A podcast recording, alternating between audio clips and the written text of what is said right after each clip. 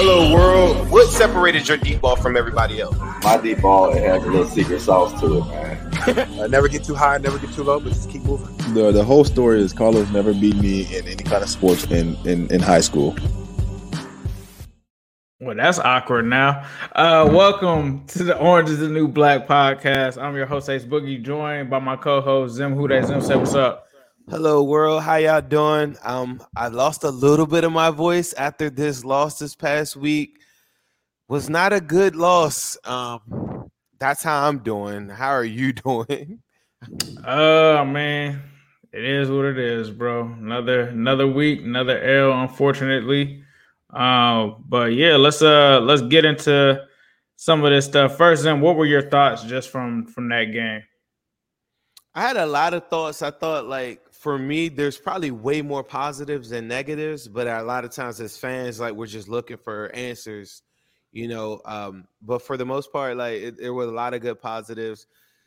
Like without a doubt, you know, we'll have plenty of time to talk about Joe Burrow, but he's a winner, he's a gamer, he's the guy that's going to take us wherever we want to go. I've never seen a team that just took a, a I mean, what one guy just took him on his back the entire I mean, I can't even imagine what this team would look like without Joe Burrow. Like sometimes I find myself looking at plays and just saying, like, if Joe Burrow wasn't there, like he that play wouldn't even be extended. But I mean, he's playing like he's an animal, like 400 yards.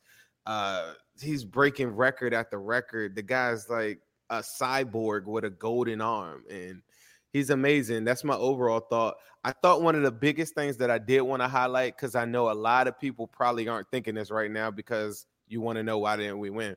But I do want to highlight this.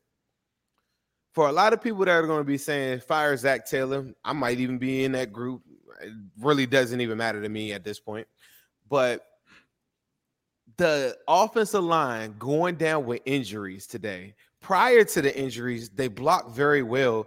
Myles Garrett is going to get a sack. He's got a sack consecutively every week for the last six weeks, which is number one in the NFL right now and they allow him to get two sacks, and that's going to happen. But throughout most of the day, I was checking on that matchup. Bobby Hart held his own. It's unfortunate Bobby Hart got hurt later on in this game.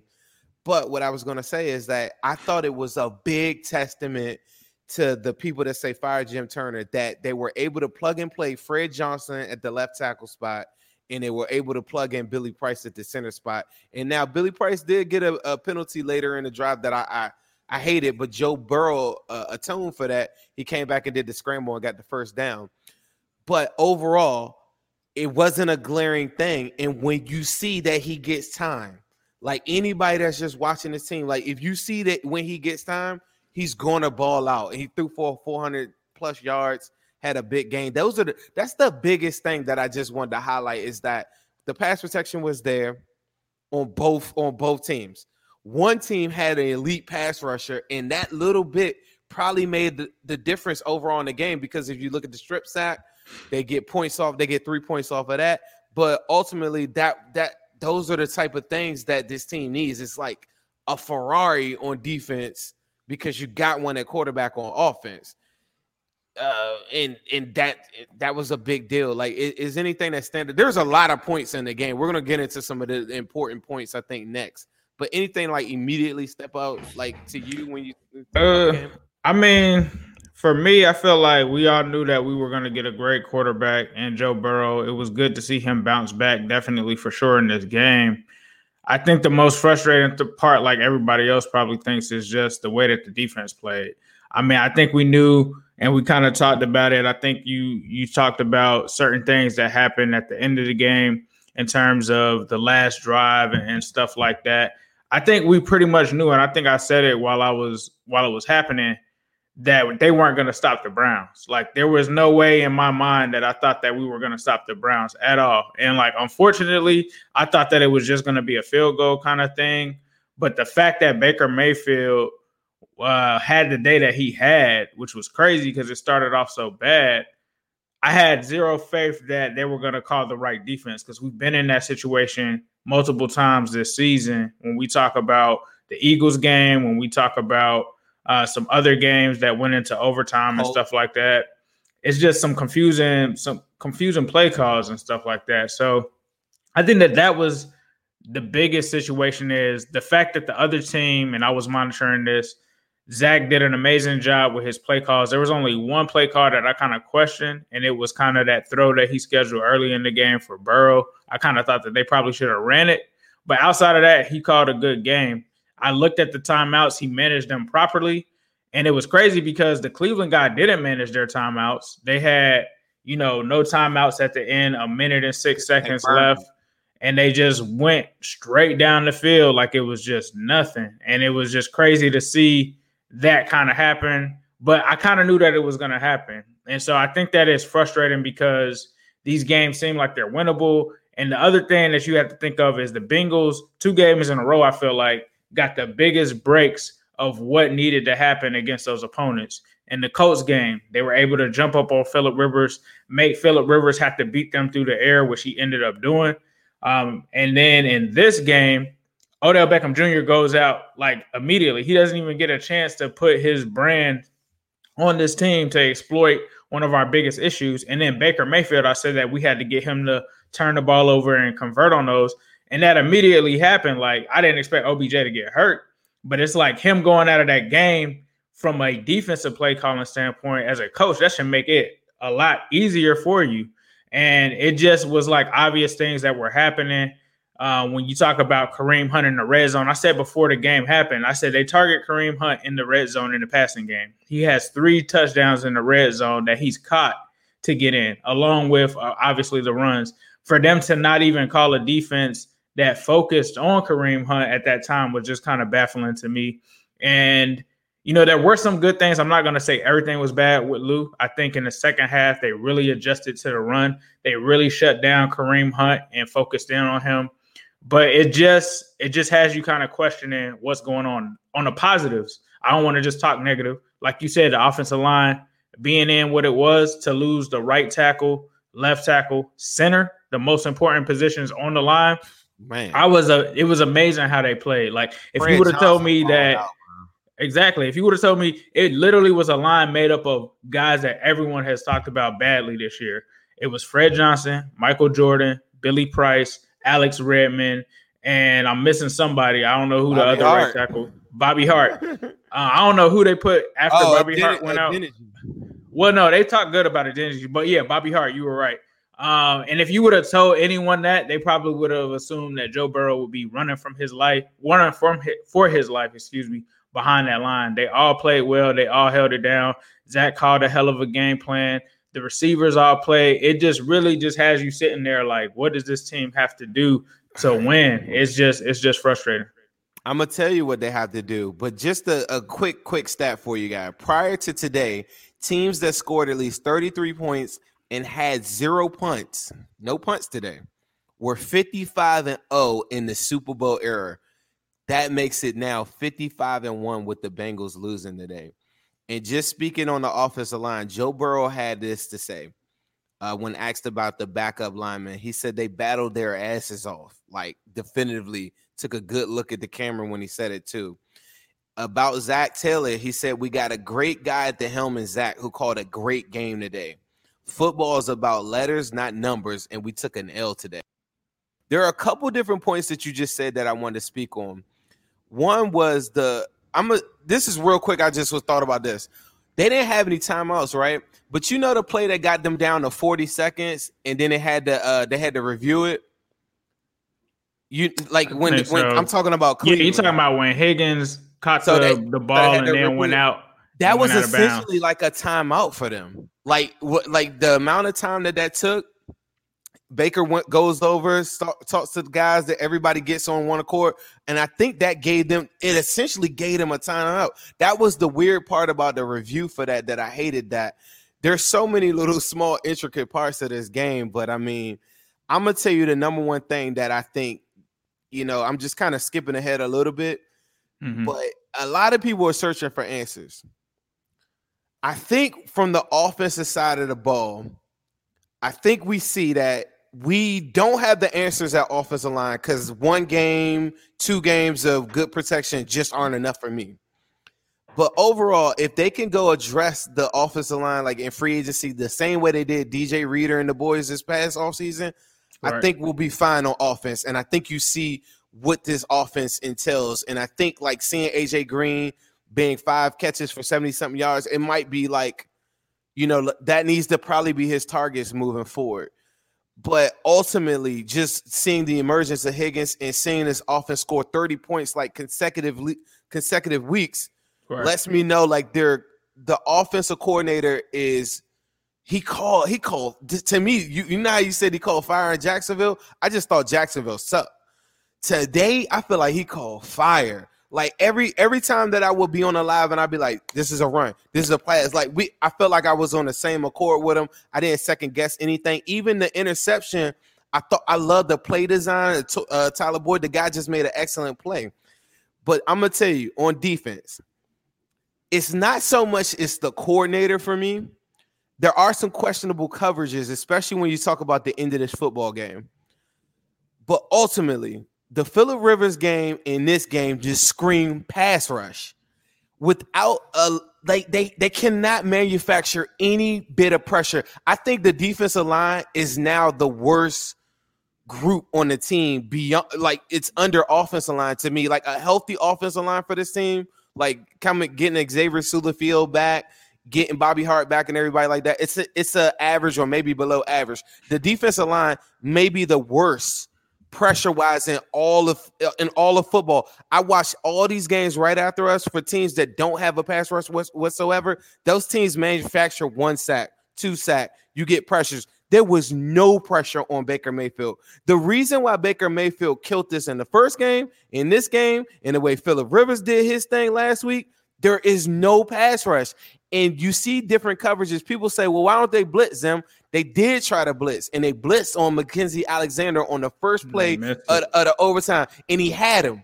Had he had he got him on that play, the game is really over. It's 30 something seconds left, and, and they're on like the 20 yard line like they're 20 the game is over right then but the continuous thing that i see every week it, there is no pressure and the only guy that can manufacture uh, pressure is carl lawson so teams just double up on him carl lawson uh, cracked the hell out of Landry. He did knock down Baker a couple times, but I'm gonna tell you the funniest part about the touchdown play at the end of the game.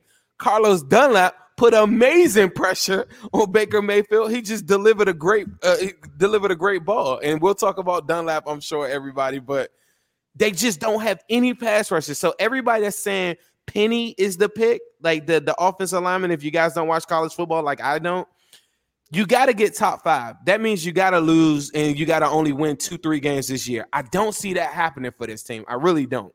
But say it does, then yeah, you might be looking at off a cycle. But I think the Bengals are somewhere around 9, 10, drafting 8, 9, 10, something like that. They got to go get a pass rusher, and they got to go get multiple pass rushers. Yeah, so shout out to Justin uh Lasak. I hope I said that that right, bro. Appreciate you for the super chat for 199. Uh for me, I I get what you're saying with the pass rush. I didn't expect them to have that much of a pass rush in the last two games because you went against two of the top offensive lines in the league. When you talk about the Colts and you talk about the Browns, nobody really sacks them like that. Like they're you talking about top 10 offensive lines by DVOA in the league. So I didn't really expect that. I did expect Carl Lawson to do something against them. Uh, but given that they have, because you talk about the Colts, like they have all first, second, and third rounders on that offensive line. Browns, obviously, they retooled. It was frustrating though. Like I did see Carl Lawson, like someone said in the comments, get to him.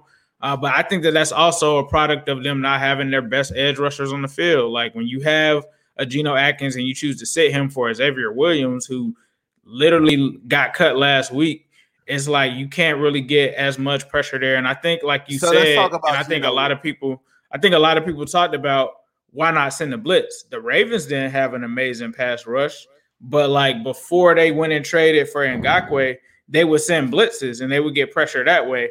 Um, and I think that, that that also comes down to like the scheme and, and certain coverages that Lou has called have just been suspect this season. Like there's just no, I, I just don't understand. I think Willie Anderson said this on our podcast when we interviewed him, and he talked about them switching to the three four, and he warned us about this. He was like, if you're switching schemes, they're not going to be able to have that many sacks like that. And I think he had said that a long time ago, and he had kept pressing that issue. And I, I think some of us tried to like push that to the side, but he was like, if they do a transition on their defense, they're not going to get many sacks. So I do think we do need an edge rusher. You definitely need to lock up Carl Lawson, especially with Carlos on his way out of town. If Geno Atkins has lost a step, like that's a rare thing to have. Like most defensive tackles don't really rush the passer like that. You talk about the Geno Atkins and the and the Aaron Donalds of the world; those are are somewhat rare. You you hinted at Geno Atkins being like not getting snaps. Do you think that's a product of Lou Anarumo? snaps? Do you think that's a product of Lou Anarumo just saying like we only want you for pass rushing downs, or do you really believe that Geno Atkins has a shoulder injury and maybe he should just go get surgery? I mean, to me, a Geno Atkins really had, if it was just about the shoulder injury, why activate him now? Like, why not put him on IR in the season where you have three spots right now? If it is the shoulder, then do that. Uh, but it makes no sense to play Geno Atkins 12 snaps. Like, you might as well have him on IR at that point. If he's playing 12 snaps in two games, what's the point of even having him in there? What's the right. point of activating him through the season? And we just saw Mike Daniels, who had an injury, go on the IR like before Geno or whatever and come back. And it's like, if that was the case, why aren't you doing it? So we'll have to see. Like, I'm not going to speculate too much. I know that. I know that he's. It's been said that he's been frustrated with his role right now. So I don't know but if who, that's. But who said it though? See, this this is I'm, the problem. Yeah, I mean, I this, know that it's a fact. This this, this is the like, problem. though. Frustrated. This is the problem when when so many times there are a lot of people in here, and I'm with the people too. Dunlap should just be quiet and stay off social media, right? But if you don't have any insight and the team isn't being transparent and they, and there's nobody messaging it out, there's no agent. So now we're just like, you know, like that's the that's the part that I don't like is that I want to know what's going on with Geno. Is it just a shoulder, or do they really think that Lou Anarumo Like, I, I really, I think it's an right. injury. But see, that's the part where that where people say, well, um, athlete athletes should just shut up, right? Athletes should just right. be quiet, right? But what happens when they're quiet? Then we have this bit of doubt. We don't know what's up with Geno. It could very well be a shoulder. They could be using him as a depth piece just the same way that they should be using Margus Hunt and say, you know what, having a little bit of Geno is better than no Geno. So let's just get him for like 12 on all of our third down um, pass rushing situations because with his shoulder, we don't believe mm-hmm. in him stopping the run to me that seems super logical. I mean, I think for me, I'm I'm pretty confident in what they're saying about him being upset is true, especially Who with Tyler that? Dragon, especially with Tyler Dragon saying that he's talked to the, probably the same sources that have said the same thing. So before I even put it out there, which I was told not to put it out there, but I was told to pay attention this week, I heard that I was that we were going to hear something about Carlos and about Geno that was the first time I had heard. I didn't know anything about Geno. He said Geno was not happy with his role with not being able to play as much. And so I didn't hear anything. And so I was told not to say anything. Tyler Dragon, I guess, came out with an article saying that Geno, sources close to Geno, say that he's frustrated, saying the same thing that someone told me. So I feel like there has to be some kind of validity to that. And to me, it just doesn't make sense. If he's hurt, why activate him? Why have him? Why have him come just, back and do? Told you, I, I, just told you this is the, the, way that I would look at it. The same way you're looking at Xavier Williams or something right now, right? If I'm defensive coordinator, I say, okay, Geno, you're not going to get the surgery. I've had torn ro- rotator cuff. Mm-hmm. Uh, Geno, me playing you on every single third down, that might equal 12 to 15, 20 snaps. To me, that's better than anything. You're not able to take on the thing, and we don't want to risk you hurting your shoulder anymore. So, yeah, Xavier right. Williams and Margus Hunt might get more snaps than you, but at least we get to put you out on the field. You don't want to have a surgery? Cool. That's all I can really do for you right now. But we don't know that because he's not saying it. And that's what happens but he's when not going to talk. He's not really a talker like but that. But that's what from, happens from when you core. don't talk when you don't talk, if if Carlos Dunlap comes out and tells you, and I'm not saying that Carlos Dunlap should go to social media for any of this stuff, but it's mm very apparent that he was told something, he doesn't agree with the plan, he doesn't like the fact that he gone in there and he, he's letting you know he's just straight up being benched, right? There's no mm speculation, we know what it is. With Geno, this is what happens if if I don't hear from the from the player's mouth, what is the Marvin Lewis thing? I see better than I hear, or whatever. If I don't, right. if I don't see Geno saying whatever, pointing to depth charts or whatever, I'm just to assume, and I got to give everybody the benefit of the doubt. I got, I don't think that they will show Geno Atkins just to fuck yeah. around. I, I think the the thing is though, people took Geno being upset with bunching him with Dunlap, thinking that he wants to leave or something like that. That was never the case. He was just upset he wasn't playing. Oh, shout out to Raymond Willis. Appreciate the super chat at two ninety nine. Uh, but yeah, I think they have to be transparent. But I've heard again, they don't want any of this stuff that we're talking about right now to be outside of the locker room. So there's also right. been been some caution with that. But we just need to figure out what's going there, going on there. Obviously, like you said, if it almost sucks, right? In hindsight, it's 2020. But just think about if they would have actually have signed uh, the edge rusher. His name escapes me right now. That went to the Bucs. Uh, Shaq Barrett. If they would have actually signed Shaq Barrett last year, right? Uh, hopefully they'll get Sam Hubbard back. But it's yeah, I don't know. We'll have and to see, what and happens. I, and, I, and I'm not the biggest Sam Hubbard guy though. I, I believe in his motor, but he's right. not like I don't think he's a starter. I think he's like a change of pace guy that can right. come in and, and do kind of like what Wallace Gilberry did, get you like six to eight sacks. Uh, he's a he's a rotational guy. He's not really a starter. So, but you you seem like me talking to you right now, right? I mm-hmm. think a lot of people like this is one thing that I said before the year. I said the Bengals might not win a lot of games, but they're going to be very fun to watch, right? That was one thing I like last year. It was by the time we got to week seven, week eight, it was unbearable. I would do live streams, and I mean, like just to recap, shout out to the Harry Nuts gang. I know y'all in here, but just to recap, like I mean, I had a big following, a big bunch of crowd, a big bunch of people coming in today, like 600, 700 people. Last year, it'd be like a hundred something people in the live stream because it was so boring to watch three and out, three and out, three and out. Right. I can't say this. It was fun. Like it was fun for me watching, and a lot of people. Um, I think at the end of the game, I like to take a lot of I've read out a lot of notes on what happened good and what's bad. I can definitively say this: whether you believe in Lou Anarumo or Zac Taylor or not, last week and this week, and the Eagles game, and the Chargers game, all if if they had one Myles Garrett, that's all the Browns really took to sway that little bit of the pendulum on this room for error. The Bengals just have no room for error. So while everybody's searching for answers and it's easy when you lose, if we would have won the game, I don't think everybody would be looking at Darius Phillips so bad. You might focus more on the interception he had and say, "Oh yeah, he got mossed on a couple plays, whatever. He was in position, but because he lost, they're like, ah." Oh, Darius Phillips, he's a bum. Get him out of there. You know, like I don't think he was out of position. I warned y'all it, it, it wasn't like he got beat with a double move or anything like that. But I'm gonna tell you the number one thing that happens that would aid Darius Phillips on all of those things is that Baker Mayfield for that 20 for 20 stretch is throwing off the cleanest platform I've ever seen. And I don't give a shit who the coordinator is, who you got out there that's call, calling up fire on defense. There is no pass rush whatsoever, and he's coming with he's coming with he's coming with nothing. Anybody thrown from a clean pocket, just like we seen Joe Burrow versus the Ravens. Ravens, he was he had pressure of the middle, he had pressure of blitzes, all that. They were mm-hmm. getting home with their front.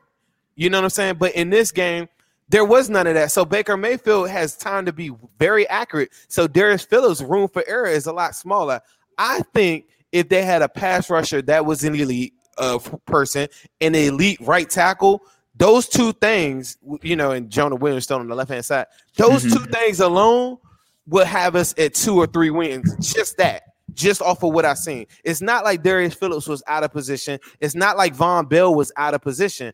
It mm-hmm. was a mm-hmm. great throw.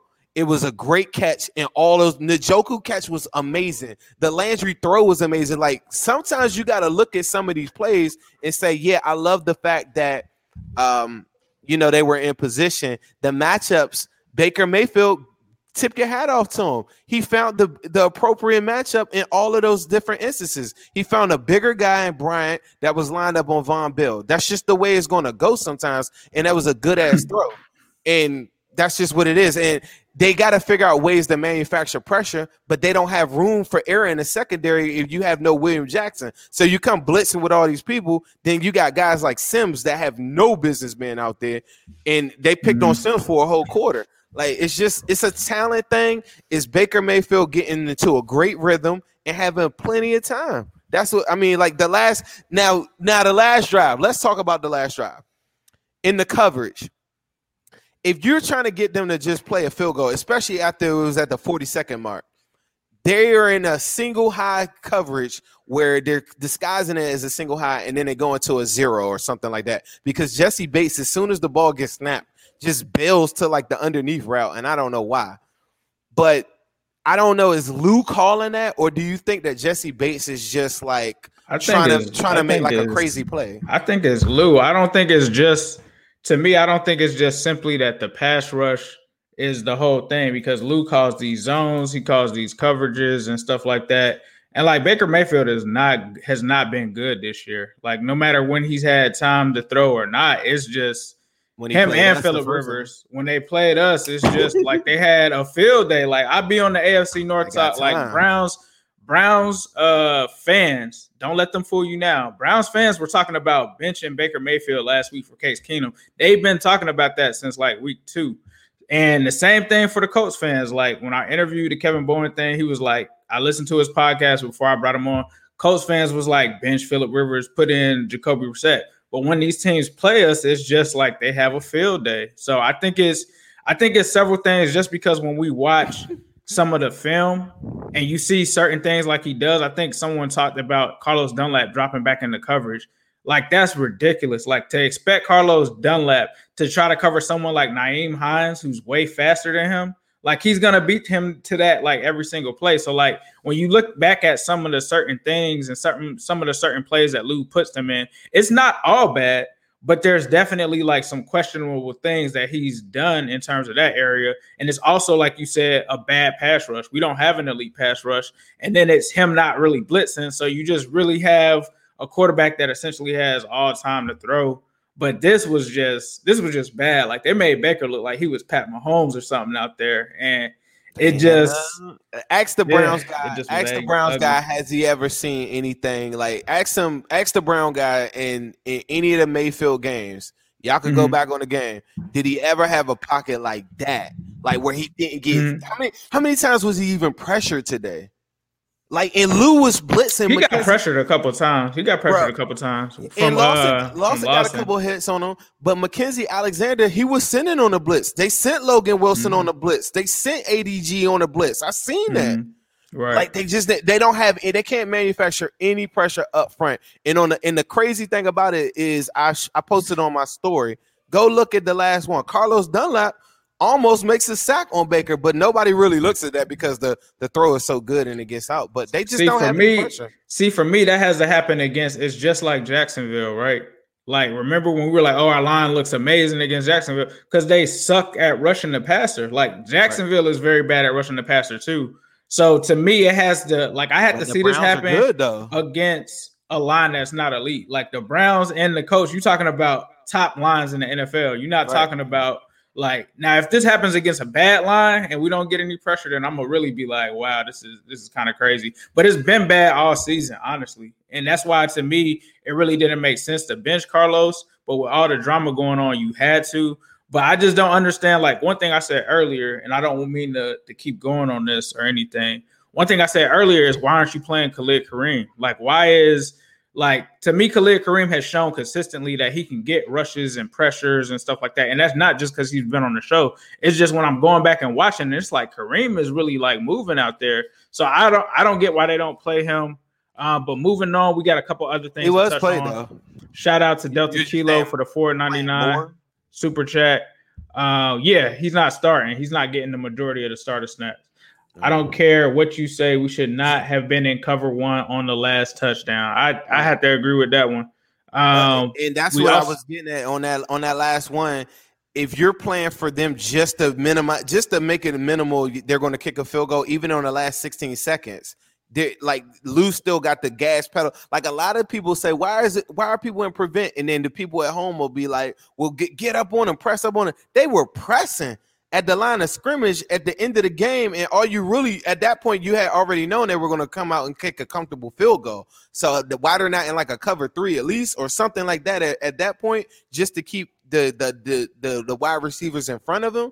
I have no idea. To me, that's the most questionable call. It's like the end of the game. Why would you not keep the wide receivers in front of you and just go man?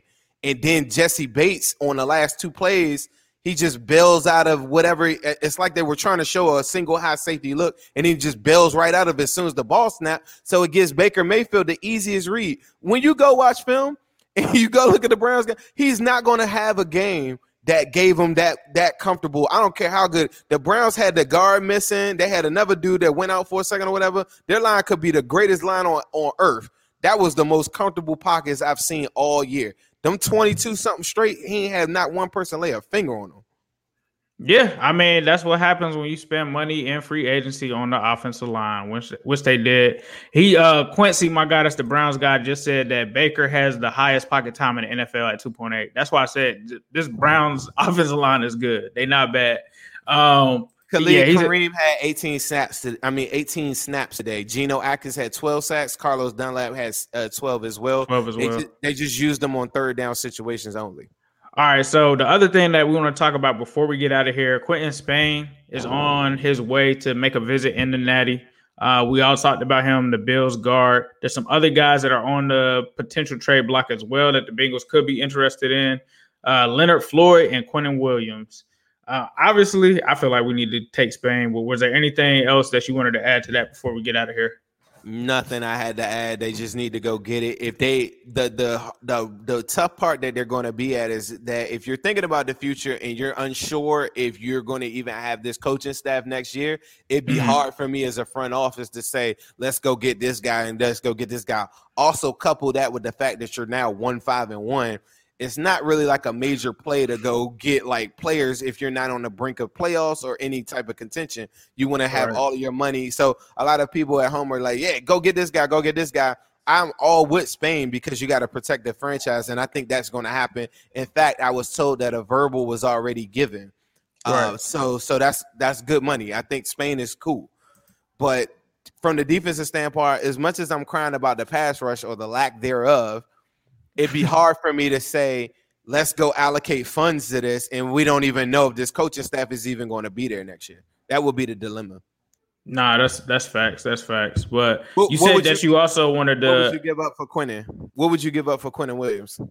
For Quinnen Williams, I think they said that it's a second round pick. I would mm. probably give it. I don't think the Bengals would do it. I think. I mean, you're talking heard. about a guy that was a a top three pick. So like, to me, giving a second rounder away if I'm getting Quinnen Williams, I just think about like just think about the Steelers, right? Think about the Steelers, and my man Quincy is on here on AFC North Talk. We gave them hell about how they gave up that first round pick for Minkah, right? But Minkah was an all pro safety last year. Like, if we were to give up a second rounder for Quinnen Williams, and let's just say he turns the corner and has a great season, I wouldn't be mad with that. And he's still young. Like, I don't feel like you're going to be able to for sure count on Duke Tobin to land a Quinnen Williams in the second round. Me personally, that's just my opinion. I'm not speaking for right, anybody right. else. I'm not speaking for Cincy Jungle, Zim, or anything. That's just my opinion. I wouldn't trust him to be able to land a player better than Quinnen Williams in the second round.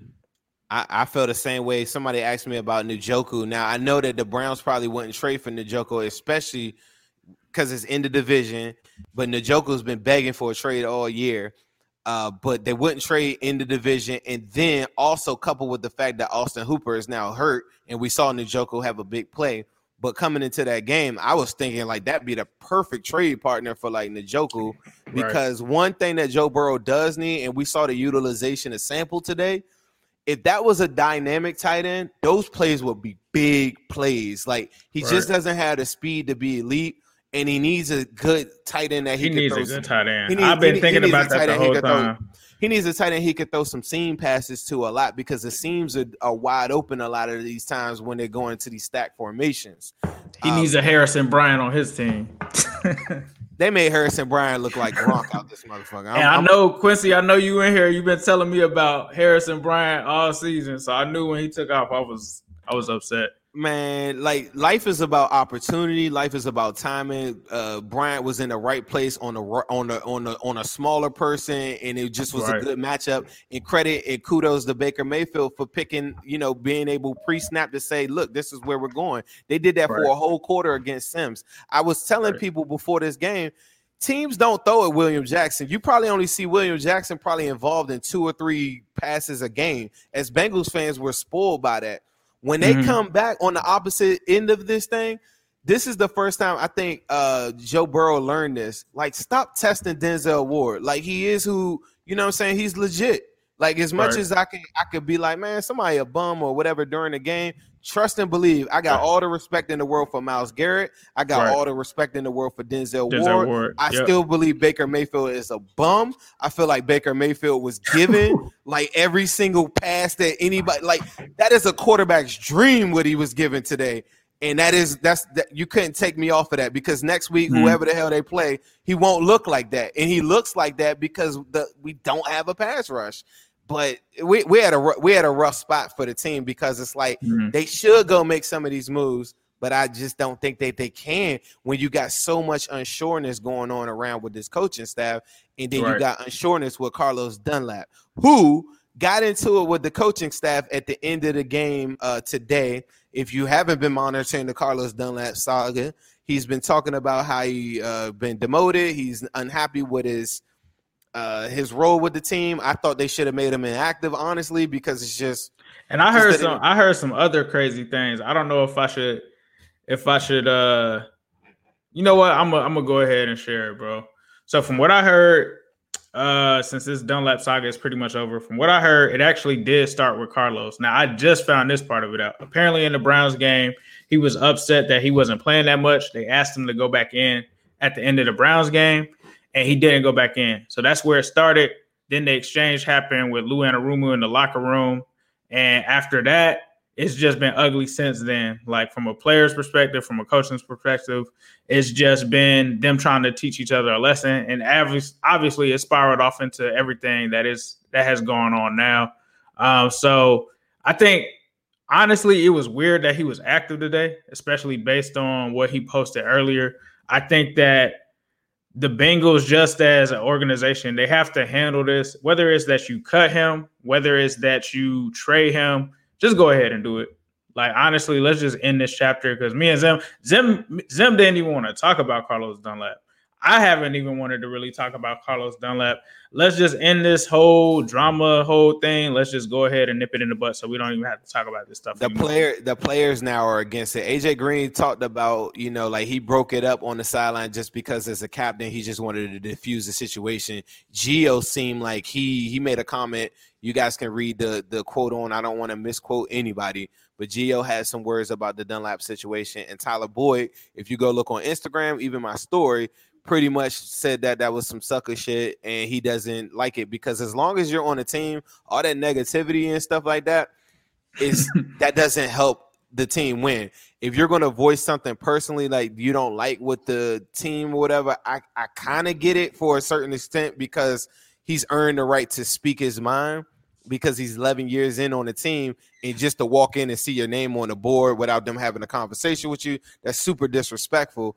So you should be able to speak on it. But when you start getting other people involved or you're causing a ruckus on the sideline and we're in the middle of a game like that's that's there's no room for that type of stuff and carlos Right. needs to he, carlos knows better than that i've talked to some people in his uh, family that were actually at the game today afterwards and i just told them you know make sure like you stay positive and stuff like that and i'm i even talked to carlos two days ago actually so yeah i, I don't want yeah i don't want to i don't want to say too much but i will say this though like he knows better than that. And there's no room on his team for that. And I just hope that I, I know that years from now, I don't think very few people will probably remember it. It's so hot and so fresh right now that I think everybody's just like, oh, that Carlos, he gotta get that. Like, but I don't think it diminishes what he's done for this organization. Like, he's damn near the sack leader for the fucking Sack franchise. So you know what I'm saying? Like, it, it's it's hard to just poo poo him off like he's just some regular degular.